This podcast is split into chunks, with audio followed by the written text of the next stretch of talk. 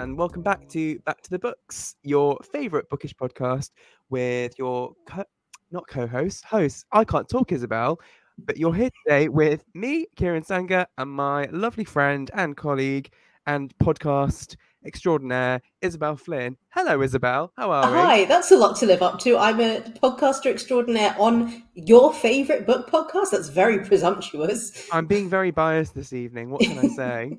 Maybe these people have listened to Mostly Lit and are really sad it stopped. Anyway. well, we're going to knock all of them out of the water. Yeah. But yes, how are we, Isabel? We all good? Yeah, no, doing really well. Thank you. Really excited to be here and to talk about the book that we've both picked. Lads, we read the same book and we're just going to talk about that book. It took God, two and like... a half years, but we did it. like what professional book book podcast people do. They read a book and talk about it together rather than just recommend shit the other person will never read. Oh, back chills. and forth for nine months. It's great. But look, we're you know somewhat uh, retaining a semblance of professionalism today or this evening, I should say. Um, I'm really excited because we are deep diving into Monica Heisey Heisey's really good, actually, which came out uh, a few weeks ago from Fourth Estate here in the UK, and uh, is the story of Maggie, who has just got divorced, is going through a divorce, I should say. Um, but she claims she's really good actually. She's fine. She's not going through any turmoil or troubles you know. She's not stalking her ex on instagram or the cat's instagram. She's not ordering late night pizza. Um she's not googling random shit at 3 a.m she's doing absolutely fine. But is she? Is she?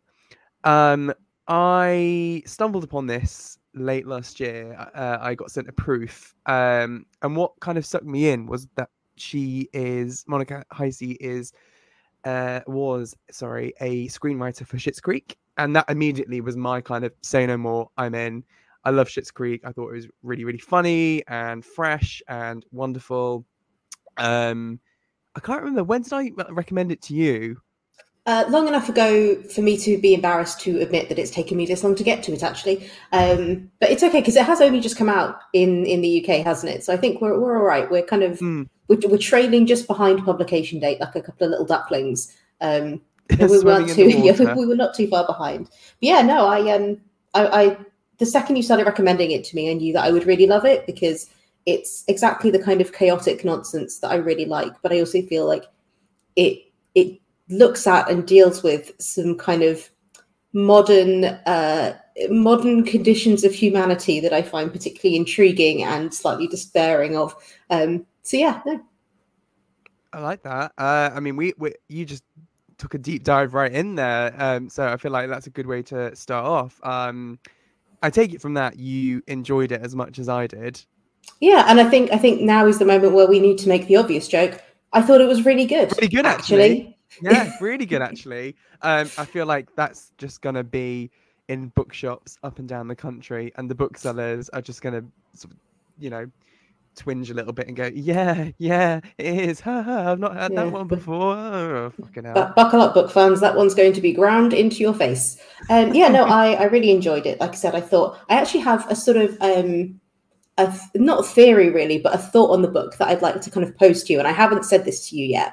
Um, yes, you yeah. mentioned this when I saw you uh, a few weeks ago, and you said, "No, yes. we, we, I'm going to save it for the podcast." So, yes, do enlighten. Yeah. So this thought I had first of all, just a little way in, um, which is why it was a while ago that I told you about it. But it's um, I, I first got the idea when I was watching. Oh, sorry, when I was reading a little segment between the chapters, which is just lists of her Google searches Mm-hmm, um, mm-hmm. and they get progressively more unhinged but they also get they're also deeply relatable like there's a really sort of late night one where she's googling um, lovely recipes uh, risotto recipes uh, uh, substitute for risotto rice hmm. parmesan cheese out of date smell late night burger delivery and, um, and and my kind of theory that i think has been sort of um, has has built and built as i've read it is that this is ultimately the the modern day Bridget Jones's diary.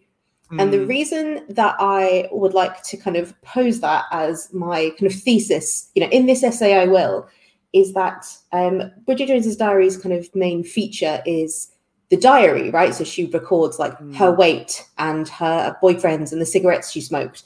Um, Mm. and obviously that's of its time. Um, you know, we've moved on a little bit now. So we're recording other things like our descents into madness, but it's Mm. more specifically about how the diary, Bridget Jones's diary, is a private thing. Um, Mm. And a lot of the time it is something that um, that she keeps hidden. And I've only seen the movie, but I know that when Colin Firth finds it, she's she's mortified. Um, and so, you know, it's this idea that this is all very personal and private, whereas this person is having their attempts to kind of build their life back up and like avoid mental breakdown very much in public. And so I Mm. feel like us being able to see her Google searches is one thing, but there's also a lot about her overshare things like her oversharing on Twitter and the idea that now, you know, we all have our kind of Bridget Jones's moments, but now we seem to always like compulsively make them public facing. And that's why I feel like this in particular, the way that it dives into um, us sort of trying to have these public personas that often make us look more like less put together and more unhinged than we actually are. Um, it, that kind of makes it the modern day Bridget Jones. And I don't know what you think about that. I think that's absolutely brilliant. Um, I mean, how did I not think that? Because when you think about it, it's so obvious that's what it is because it hits those same beats, but in a really modern, unique, fresh way. And I think Yeah. you get an insight into her character probably the most through those Google Yeah. lists because it starts off being funny and relatable. Like you say, you go, oh my God, yeah, I've Googled the weirdest shit at 3 a.m. and then as the book goes on, there is a sadness in those lists because you, you Totally. start to see actually how she's feeling rather than through the Yeah. prose or the kind of the regular sections of the book. It's in those lists that I think reveal the most truth. Um, and it's interesting as well because it's not written in the sort of diary epistolary form, but those Google lists almost do take the form of the diary because you go through that journey exactly. of like the start Yeah. of the the googling and the ending of the googling which in itself could be like a, no- a day because think of all the shit you google in a normal day. I don't want to. I don't want to face that. Thank you. Well, no moving on. Thank you. Cut. Next. Um but you know but it's it's very telling of our characteristics in our day-to-day life. And yeah i i agree with you 100% there. I think you're so on the money. Um and it has that cinematic quality to it. Like you could see this play out on a show for streaming or in a film. Um but it, it just feels really like up to date and kind of re-energized for an audience of today Yeah, definitely. And also, I think um, in terms of the, and obviously, you know, we can discuss it apart from Bridget Jones. But one thing I also um, noticed was the the difference in the kind of values. So one of my favorite things about this book is that the protagonist is like a plus size lady, like a chubby Mm. lady, and as a lady of a certain softness, it's very very nice to see myself like you know you know when you're like oh representation like yes but also mm, um it was i was like oh okay yeah no i, I do get it. This is very very nice. Um just to see you know somebody who looks like me out and about in a way that's not automatically um related to kind of dieting and things. And I, I found it really interesting that obviously bridget jones is specifically like i need to have a boyfriend. I need to quit smoking. I need Mm, to lose weight lose weight. even though I'm already, even though you know, in the film Renee Zellweger is like a size eight. God, that was a bad time for all of us. Um, and uh, you know, God. just this specific, like very '90s noughties um, Mm. priorities that just don't exist anymore now. You know, uh, Mm, yes, like you know, I think a lot of us still have like body issues and like needs to, um, you know, want boyfriends, companionship, whatever. But we also then have to contend with like, yes, but also, is this feminist? Is this, you Mm. know, mm, socially aware? Am I being progressive by Mm. shamelessly chasing this person who clearly doesn't want anything to do with me? Like, am I somehow hurting a cause if I like join a gym? And so I think it, it was really interesting to see the same issues play out, but with the kind of new tangle that we have of how every tiny action we make also plays into like a wider social theory or you know um, some sort of so whether we're all trying to yank ourselves towards some kind of utopia through our everyday actions um, and I did really like that the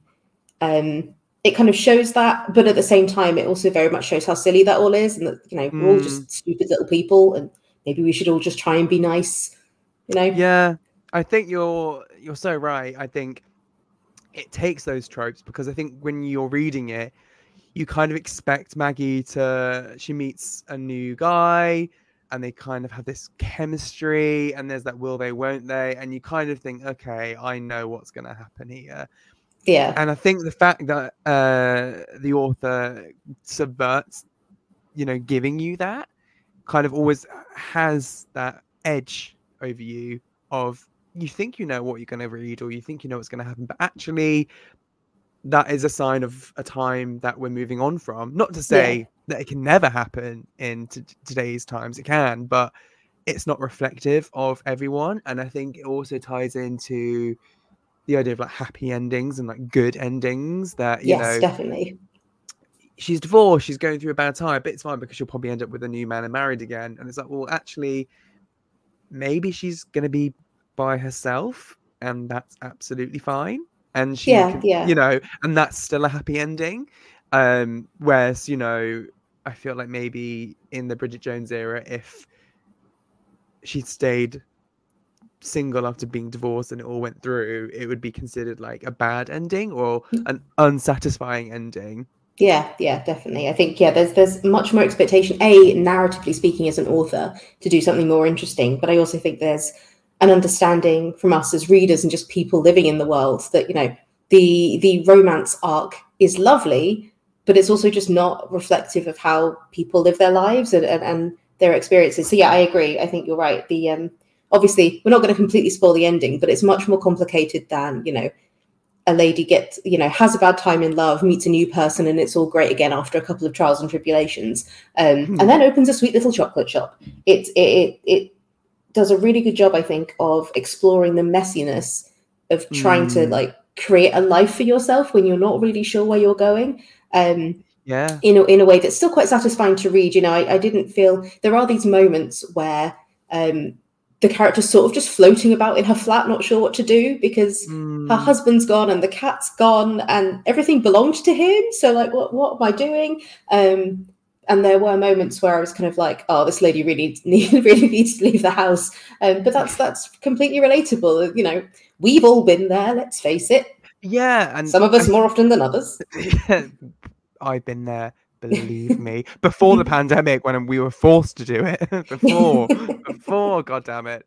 Um, yeah, I I think it really showcases also that Russian urgency of young people a lot of our generation that maybe like rush into marriage because you know society expects you to be married and have your own place and you know you get your happy ever after but i just love this idea of it completely falls apart when you're 28 29 Yeah. and it's like you have to press reset and the thought of doing that is utterly terrifying because society sees you as a failure because you've kind of gone through what is expected of you and you've almost done it wrong Yeah, you you've And- compl- you've fallen you've fallen at like the first hurdle. You haven't even made it to like your middle age when you suddenly turn around and you're like, wait, I don't like you anymore. Yeah you know. exactly um and I, I just i love that idea i think it's really fascinating and i think it's telling to of a generation who don't want to fall down that part like that trap of like i have to get married i have to do this i have to do that it's like i can just do what i want and be happy i can be seeing someone and be in a long-term committed relationship but it doesn't mean we have to get married like we can Yeah. just we can float in the flat together and that's cool Yeah. we don't have to Oh. get a bit of paper or uh, you know a quick shotgun wedding to prove anything more it just that's why i love it it feels so modern and fresh as like a love story because i don't know if you saw this but there was like an article somewhere that said basically this year apparently is going to be the year for like romance books they're, they're Yeah, yeah. back and i really like this because we've started the year and it's kind of skewering that trope a little bit Yeah. yeah, for sure. Because it you read into it thinking yeah romance because she meets someone but i don't think it's a ro- if anything it's actually more of a romance maggie's romance with herself. Yeah, like, I think it's it's a term it's a term I want to coin called non-rom com, which is yeah. like it's a non-romantic comedy about like a woman's life um you know and there's obviously relationship stuff in there because there's relationship stuff with all of us. But yeah i Mm. think um and, and and you know we're not we're not dunking on romance. Romance is great. And you know if it, if it brings you joy and it's a lovely thing to read then that's absolutely cool and fine. Um you know I, I work at a publisher that publishes a lot of romance and it's great to see the joy that people that it brings people. But i do think there's room for presenting um just All presenting like different kinds of lives and relationships. And you know it's Mm. it's it's all fun and i think it can all sit together very comfortably because you know the readers of romance also know that you know being swept off your feet by the cute man who works at the vets when you've gone to the cotswolds because you know your marriage blew up um, isn't necessarily going to happen maybe Mm. who am i to judge um, but it's you know i think we can all appreciate them all as, as different ways of looking at love and relationships and kind of how Yeah. we all move through the world together Mm, completely. Um, and speaking of like comedy, good God, this book is funny. It is Like- so funny. I actually gave myself a stitch from laughing, and that I have not done that with a book. I actually can't remember the last time I laughed that much at a book, and it was quite early on when uh, she talks about rimming her husband. I was, I was, I think I actually text you saying I'm in, like I'm. Yeah, you were in." like- An interesting choice of words, but yes, Yeah. you're like sold. phrasing. I I think it was just the kind of, and then she mentions it. I think she takes her new beau to meet her friends at this bar, and they're all talking. And I think she mentions like, "Oh God, he, he won't let me rim him" or something. And they're like, "Maybe keep that to yourself. no, don't there is no her." reason that this Yeah. needs to be something I know. But that awareness, because she's clearly not coping. So she's Yeah, like again you said about the public persona kind of putting yourself out there online and stuff with no self-awareness yeah. uh, it was really interesting and again an indicament of kind of how she really is feeling but oh my god so funny so funny. I think one of I think my my first line that I really giggled at was um it goes something along the lines of I was trying really hard to let the soft animal of my body love what it loved, even if what it loved was potatoes. And you know, and you're like, this is amazing. But also there are three camps of people here. There are the people who have read that line and gone, ah, the fun internet thing, oh cute. There are people who don't know that it's an internet thing, but do like Mary Oliver, have read it and gone, oh, what an interesting Mary Oliver reference. Okay, I, I like Mm. that. That's cool. And then there are the other people who neither know it as an internet reference or as a Mary Oliver, who were just completely bewildered. Like, what the fuck do you mean soft animal? What are you talking about? Um, and yeah, it just it brought me a lot of joy. and that kind of fusing of different references yeah, um, definitely. almost like as a little easter egg to those like different camps of people like you say Yeah. as a little It's a, it's a know, wink, proper wink. like yeah, it's proper like internet publishing girlies book a little bit. You know, if you it's it's a proper like book lovers book.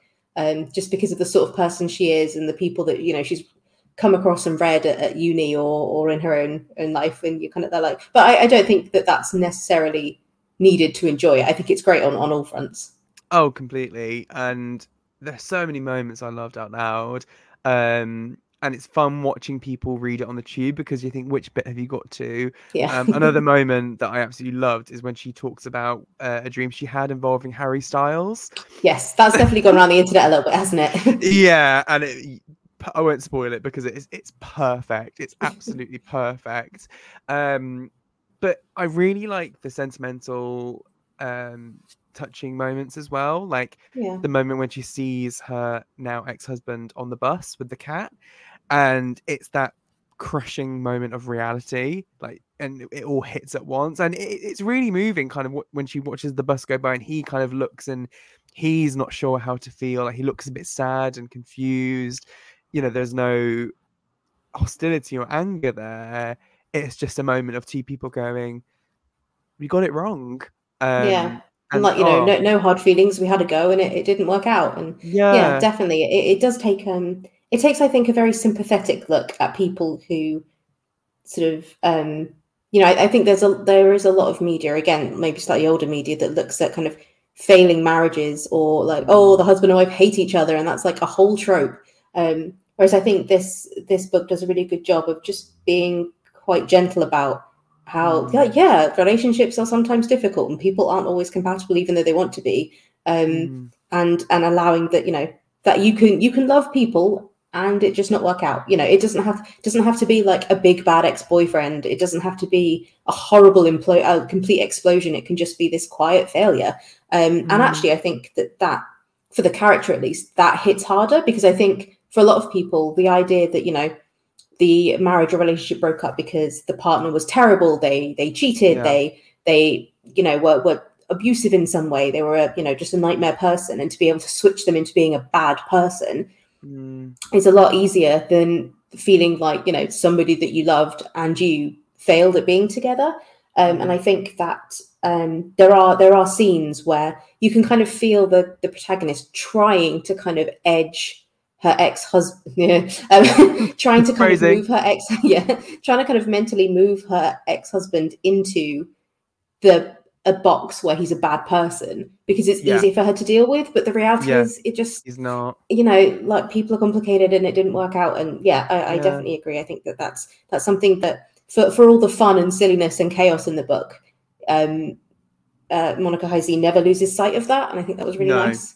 And I think it's an important thread that's woven throughout. Um, yeah. That you don't get lost and caught up with the silliness and the humorous moments and the little vignettes of her losing it a little bit. Um, because at times she's not entirely likable. You kind of no, scream totally. to yourself, "Oh my god, what are you doing?" Like the moment where I think she's just hypothesizing about what she could do to win him back, and she's like, "Well, I've got keys. I could just." You know, go into his apartment, leave loads of roses, because that's fine. You know, I, I can do that. I, I'm allowed to do that and you think, oh, honey, no, like no, no, yeah. no, no, no, like, like they're not quite registering the horror on the people on the faces of the people she's talking to. It's like, no, yeah. this is this is romance. It's lovely. Yeah, exactly. Yeah. But again, taps into that, and it's never played. I think for laughs of she's crazy, ha ha, isn't that yeah. funny?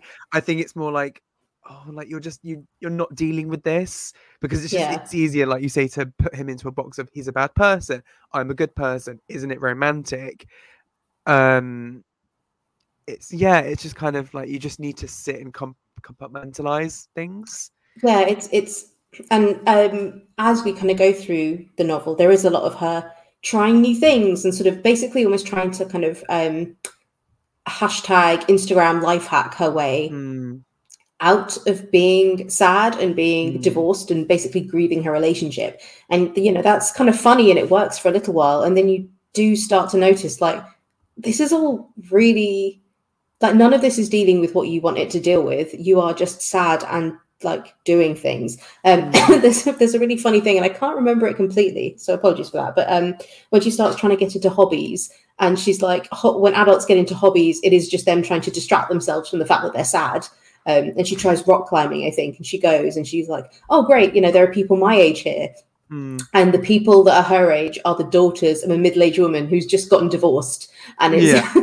and is getting back out there and like living her best life. And she's like, "Oh my god, I'm so much older than I need to be." Um, yeah, so I, I loved that. That made me laugh a lot. Oh, so, and you, you do feel for her, and like, you know, there's this sisterly bond between her and I think it's Amy who yeah. kind of bond because Amy is also divorced, I believe. Um, yes and again she kind of treats amy a little bit difficultly at times and but again their their closeness of you know it's okay we've you know we're muddling through and because amy's presented at first to be like a bit of an annoying character like a bit of a rebuttal against yeah. maggie and i think you're very much in maggie's shoes of oh god isn't she irritating but again once that veil is lifted you kind of you really get to you know, be in her shoes of more people probably are going through this and it's just not talked about. Um, yeah, definitely. Especially like, you know, when you think about our maybe like our parents or our friends' parents of that generation of like who maybe got married and stayed married for a long time, even if they weren't happy. Oh, or like my parents who got divorced quite early on in their their marriage, but it was never a it it was more of like a, a war or a battle, like their X, their Y, like throwing labels at each other, trying to almost pin something on it as to that was the reason why it didn't work out, rather than just admitting that sometimes you can fall out of love with each other and that's absolutely fine. Yeah, definitely. I thought as well, speaking of Amy, um, that the friends were all really fun. Um, so there's mm. there's also this kind of thing about obviously when it first happens, when she first like separates from her husband, her friends rally and it's lovely, and they all come together and they're all there for her all of the time. And then as the book progresses, you sense that they're getting quite a bit of like caregiver fatigue a little bit. You know, they're sort of like, mm. we get hmm. it, you're sad. I actually have work and like my own things. Um, and it's there's, very, there's um, a character who um, Bridget, isn't it? Like oh, yeah, yeah. yeah, there's um there's a character who sort of um has a sort of casual thing with her boyfriend that suddenly becomes much more serious and she starts to try and hide it to basically stop Maggie finding out and getting and getting upset and it, and drives wedges between the friend group because they find her frustrating but maggie sort of finds them like not enough. She knows she's being annoying but she just she can't stop herself um, because she's having all these sort of weird compulsions to try and basically deal with her feelings. Um, and I, I thought it was really interesting to see how the friendship group is affected by these people being at such different places in their lives. I mean, you know, people our age do not expect to have a divorced person. Um, you know, despite the fact that I actually know two people um, about my age who are divorced. Um, oh, really? Wow. Yeah, yeah. Um, but you just don't expect it. And no, it, um, no. you know, generally speaking, most people feel that they are on a roughly the same trajectory as their peers. Um, yeah. And so for somebody to sort of skyrocket in front and then kind of feel like they're behind again because they're sort of they got they, they they jumped ahead to divorce and now they've sort of wandered back to single and trying to kind of rebuild their life and work out what they're going to do. Uh, I thought that, that, go on the monopoly board. Yeah, exactly right. And uh, you're like, oh, I guess we'll be the dog this time.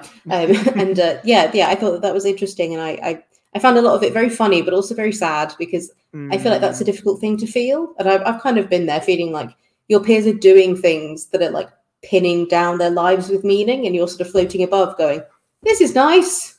Yeah. Anyway. there is this sense of like, like you say, kind of you have to start all over again, but also feeling left behind because you're watching your friends kind of move on with their lives and they're they're ticking back off the list of society's expectations for you. Um, and because she almost jumped the queue, really, and you know now she's been yeah, pushed totally. all the way back. Yeah. And they're all getting into the club without her. Yeah, she's done a full circuit. Yeah, she's like, hey, like, why do I have to do this all over again? But I think it's like it's sad because sometimes I've maybe felt the same of like watching friends, you know, tick things off the list of like house buying, getting engaged, you know, when I was a lot younger, when you know everyone thinks that maybe when they're in their late 20s they'll be married with a house and yeah. then you get to that age and you go that's not gonna happen. Yes yeah I, I very i have a really clear memory of once when i was very young holding my mum's hand and going you know i feel like if i don't get married by 25 and if i don't have children by 25 i probably just won't bother. And you're like i mean oh, to, I mean i think i agree with young isabel to be honest.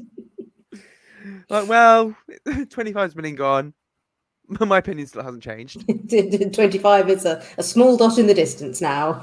yeah, exactly. Um, but I also like that as well because it encompasses this feeling of like, yeah, maybe people are just going to be ahead of you and want different things, but like you're all on different paths, and you know sometimes you'll slide back down and have to climb up the ladder again. But you know everyone's doing it differently no mm-hmm. one's expecting you to compete with anyone else i think that's another thing as well kind of this idea of competition because she had what so many of her friends are now getting yeah and she, definitely and, she and felt ahead yeah. yeah. exactly but i don't think she ever used it as like leverage or like a one-upmanship i think it was friends. more of a i think it was more of a safety thing like she felt like yeah, okay this yeah. big decision and this big like thing people have to do is done now and she kind of expected it to be a smoothing element on the rest of her mm. life like if i'm married mm. it's going to be easier to do all of these other things because i'm not also thinking about like trying to have a long-term relationship and, and you know have a, a sort of life pairing. Like she's an albatross you know what i mean? Yeah no completely. And it's you know when you think about like adults at dinner parties of like being married it's an immediate starting point yeah. to like springboard off. And that safety net and springboard is gone, and she's just diving into a pool of ah. Hello, it's just me again. Yeah. Help me, please. Um, oh god, I just love this book. Um, yeah, I think she's such a good writer. um, and like hits you in the feels and makes you laugh, um, and really writes something that I think sticks with you and also is reflective of like the times we live in in terms of like young people dating, getting into relationships, figuring out what they want to do with their life, and also being like, hey, it's okay if you kind of mess up. We've all Yeah. been there. Totally. I also really liked um, the. There's just a little nod to the way that I think our generation specifically has a really bad habit of kind of overanalyzing themselves and trying to like Mm, find ways in which they can categorize like you know the howling the howling panic and fear of being a person is completely universal but depending on Mhm. your background who you are who you speak to where you come from there are a million kind of labels you can give it and i Yeah. think that you know there's there's a really bad habit i think of people who are roughly our age of like watching their feelings and watching their thoughts and trying to work out what they mean and like what it says Mm. about them as opposed to just experiencing them and then you know living their lives outside and maybe that's kind of a like half an internet thing and half a like endless connectivity thing. I don't know. Um but yeah i, I thought that it was that there are moments and i think particularly towards the end where things are getting really kind of quite a, a bit of a mess for her um where you see that sort of bumping up against you know i don't have to actually do anything if i can decide that this is just a problem with me or i don't have to um, i don't have to take steps to improve something if you know i- i- if i can you know it, it work the idea that it works more as a hurdle for her and allows her a kind of safety blanket than Mm. you know the raw screeching horror of actually having to live your life Yeah. Um, it's kind of taking that assertive nature with yourself and I suppose it's kind of reworking your confidence, isn't it? Because yeah I guess when you get married and you're living with your partner, it you do get a bit more confident because you're like, I've done this now. And then when that confidence is yanked away, you I guess would become so much more insecure and yeah. trying to like build yourself up again not only to like your friends but like also yourself like your sense of self because it's the idea of like maggie i, I never saw maggie as like she found like her and her husband were like you know he's part of me you know the, the idea of like couples that become like synonymous with each other and they like the two-headed monsters yeah yeah exactly i never felt it was that i always felt maggie had her own identity yeah I know we totally. start kind of like in the sort of divorced status, um, but I, I never kind of saw her being that character. Yeah, yeah, definitely. And I think, but at the same time, I do think that it's it's interesting that you know she probably isn't a character that we would be synonymous with someone who wanted to get married early. You know, no- nothing about her Mm. background or her kind of social demographic, I guess, um, makes you think like, oh, yeah, she's she'll be married early. Um, but I Yeah. guess it's it's still the yeah the the universal need to feel like you know Matt Maggie's trying to label herself as I am someone that somebody loved enough to marry and then Mm, suddenly they're like, "Oh, where did they go? they don't love me anymore." Um, mm, You know, and, and I think that that is really difficult and, and, a, and a horrible thing to have to face down. Um, mm. yeah. But I mean, overall, I'd say it was really good actually. Just to yeah, you know, really good, actually. shoehorn that joke one more time. just really force it in there. Just get it in yeah, there. phrasing. Um, Sorry. we can't help ourselves.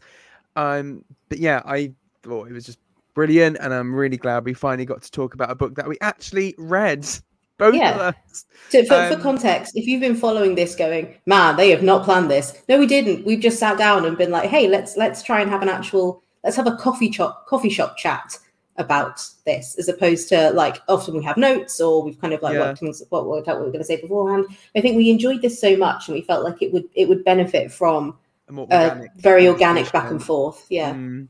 Um, and I hope that it worked. But I'd also want to ask you because Ooh. it wouldn't be a back to the books episode without um, some recommendations.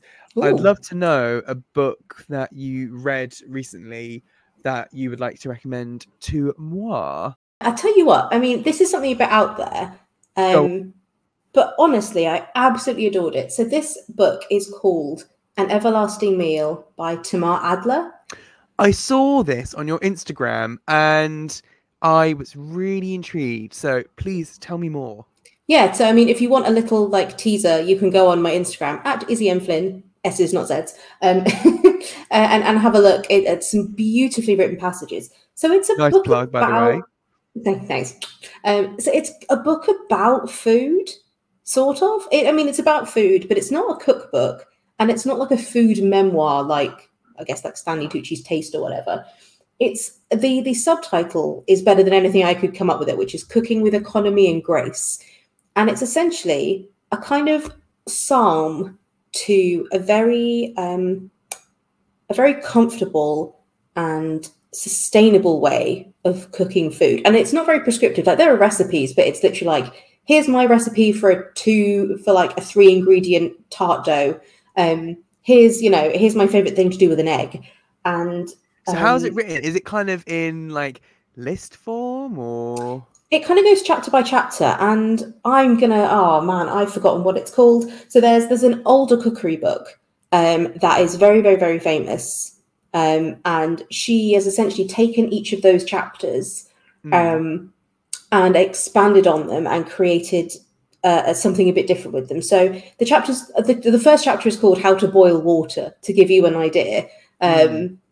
the second one I think is called How to Teach an Egg to Fly, and it's the cutest thing ever because that. it's basically like eggs want to be made really nicely, and she kind of has this. Essentially, it's sort of going through ideas about food, so things like, um, you know, boiling, using vegetables, seasonal eating, and and she just writes about it in the most loving way, in in the way that you would mm. talk about like your grandma's cooking, um, mm. in the way mm. that's very reverential.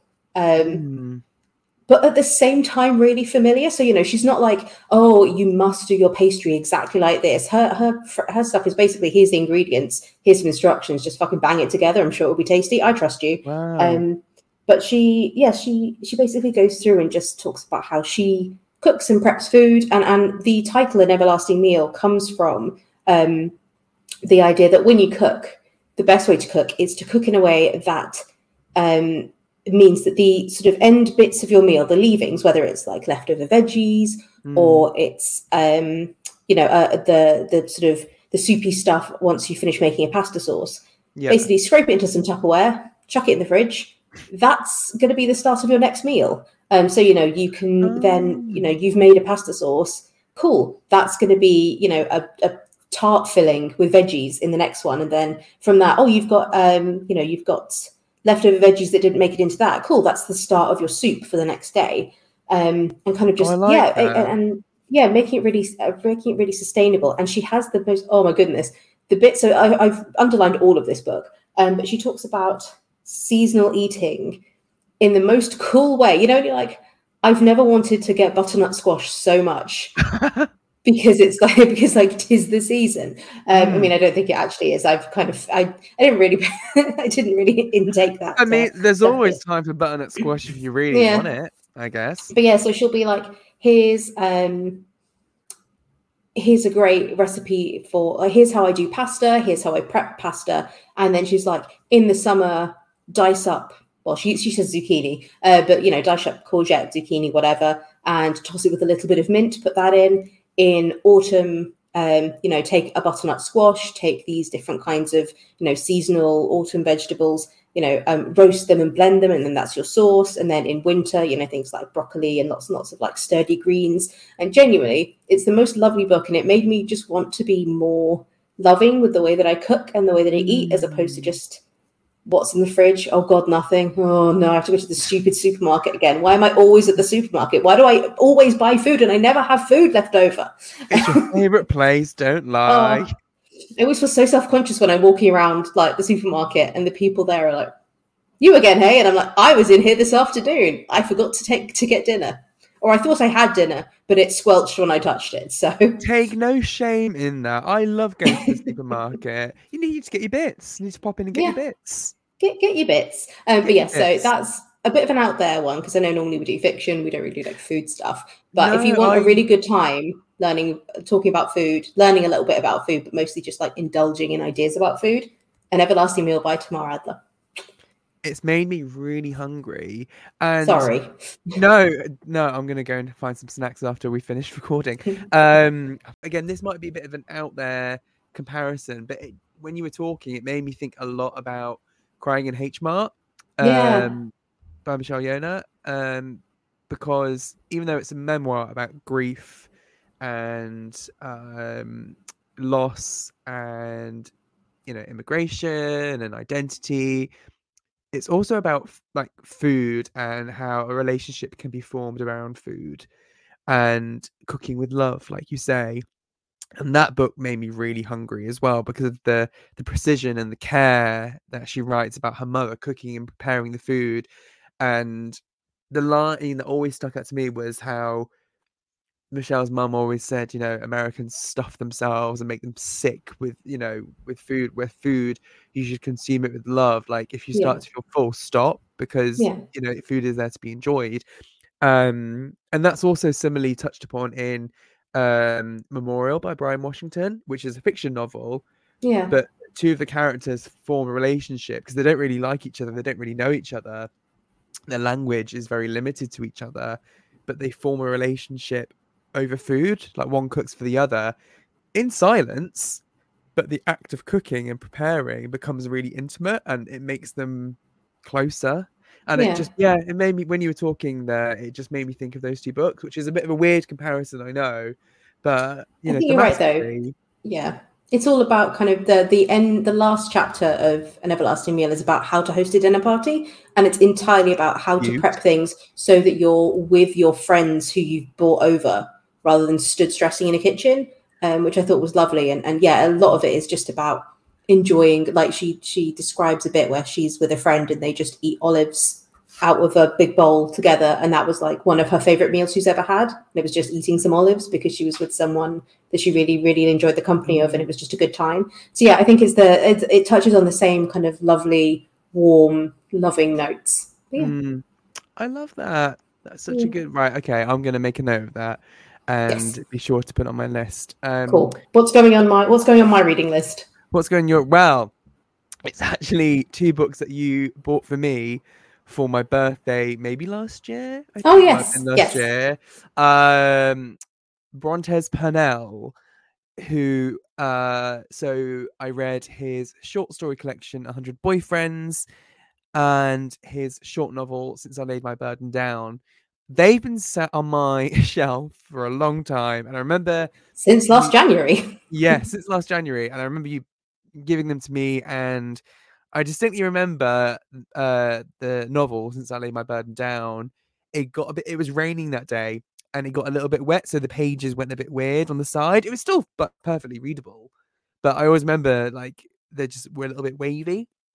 And um, I'd read a few books at the start of January, but I thought I just want something short. I want something easy, accessible, and I've heard a lot about uh, Brontez Purnell and even though one's a novel and one is a short story collection, they're both very similar. So, A Hundred Boyfriends is uh, quite literally uh, like a list of ex partners, boyfriends, or kind of like labels of um, you know different people. I mean, it's it, I presume that the author has just woven himself into these stories because uh, there's a lot of crossover. You never really know the name of the author that's speaking.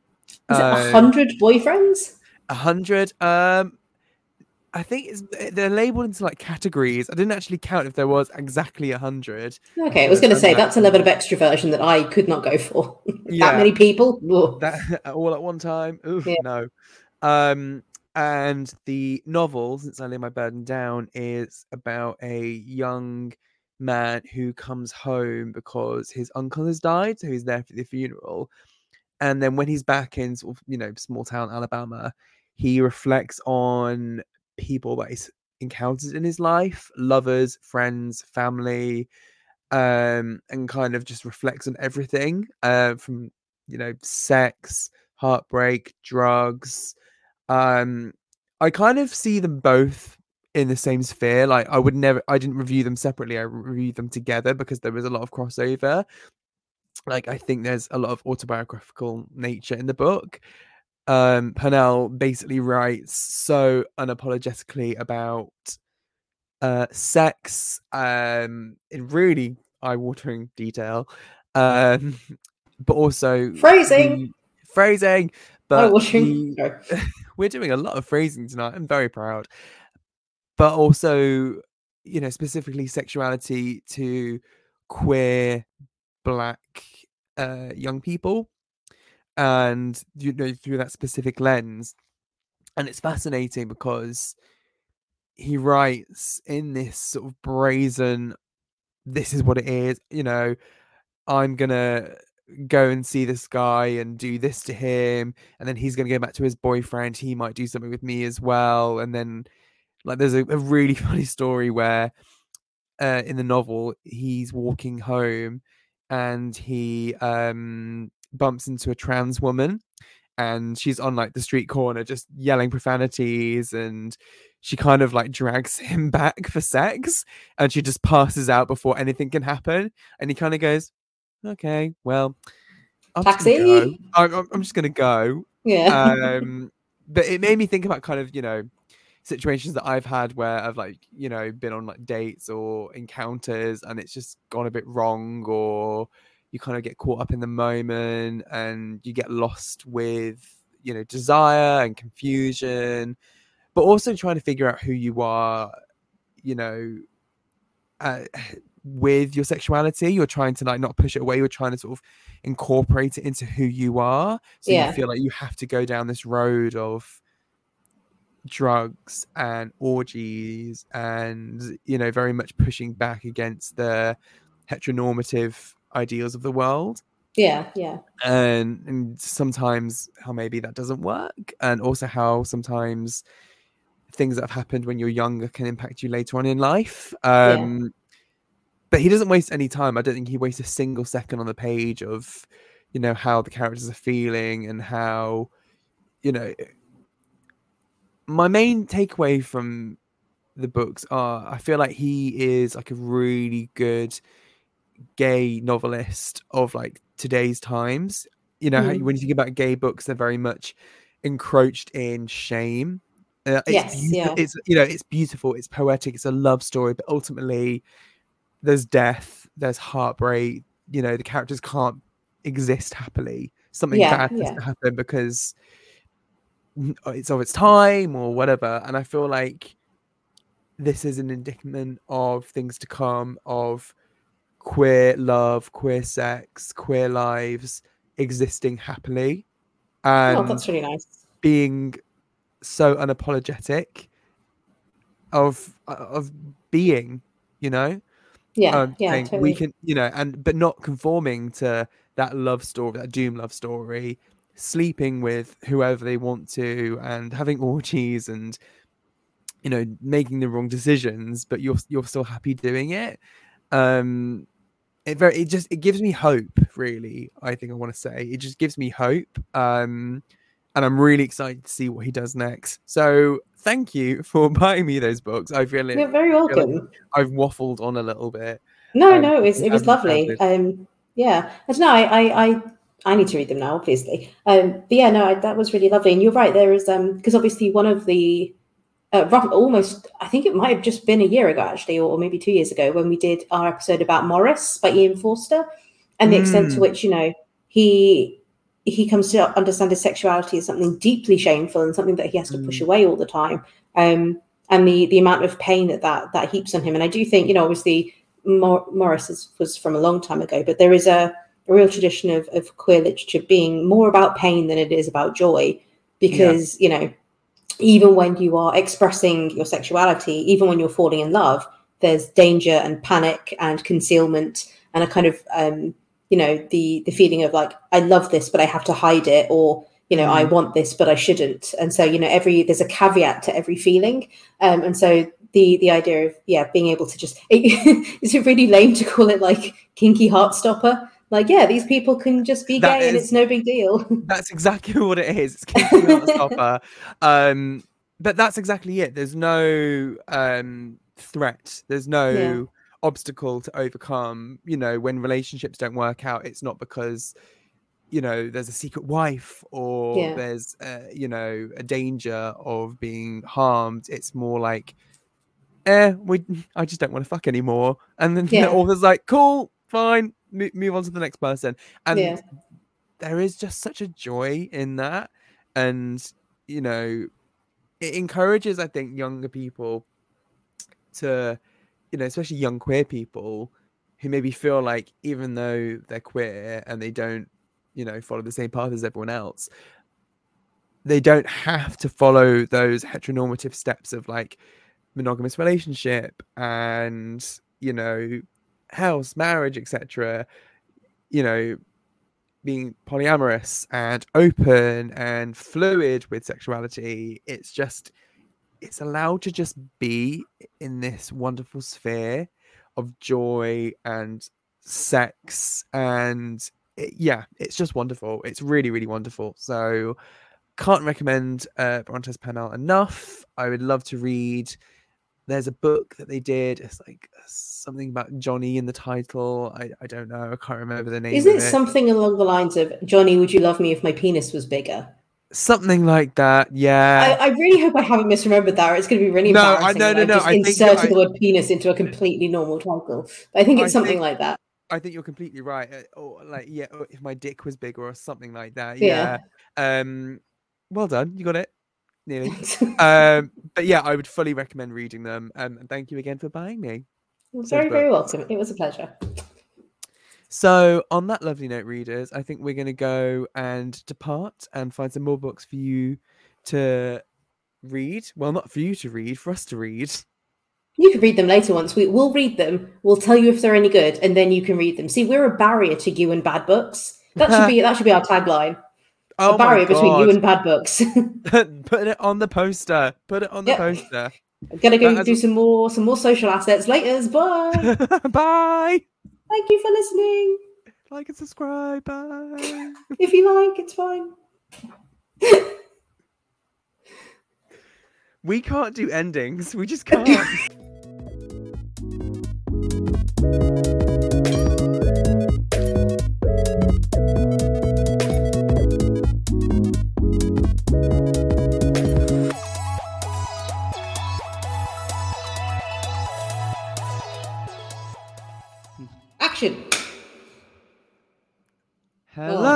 welcome. Oh, sorry, I'm talking.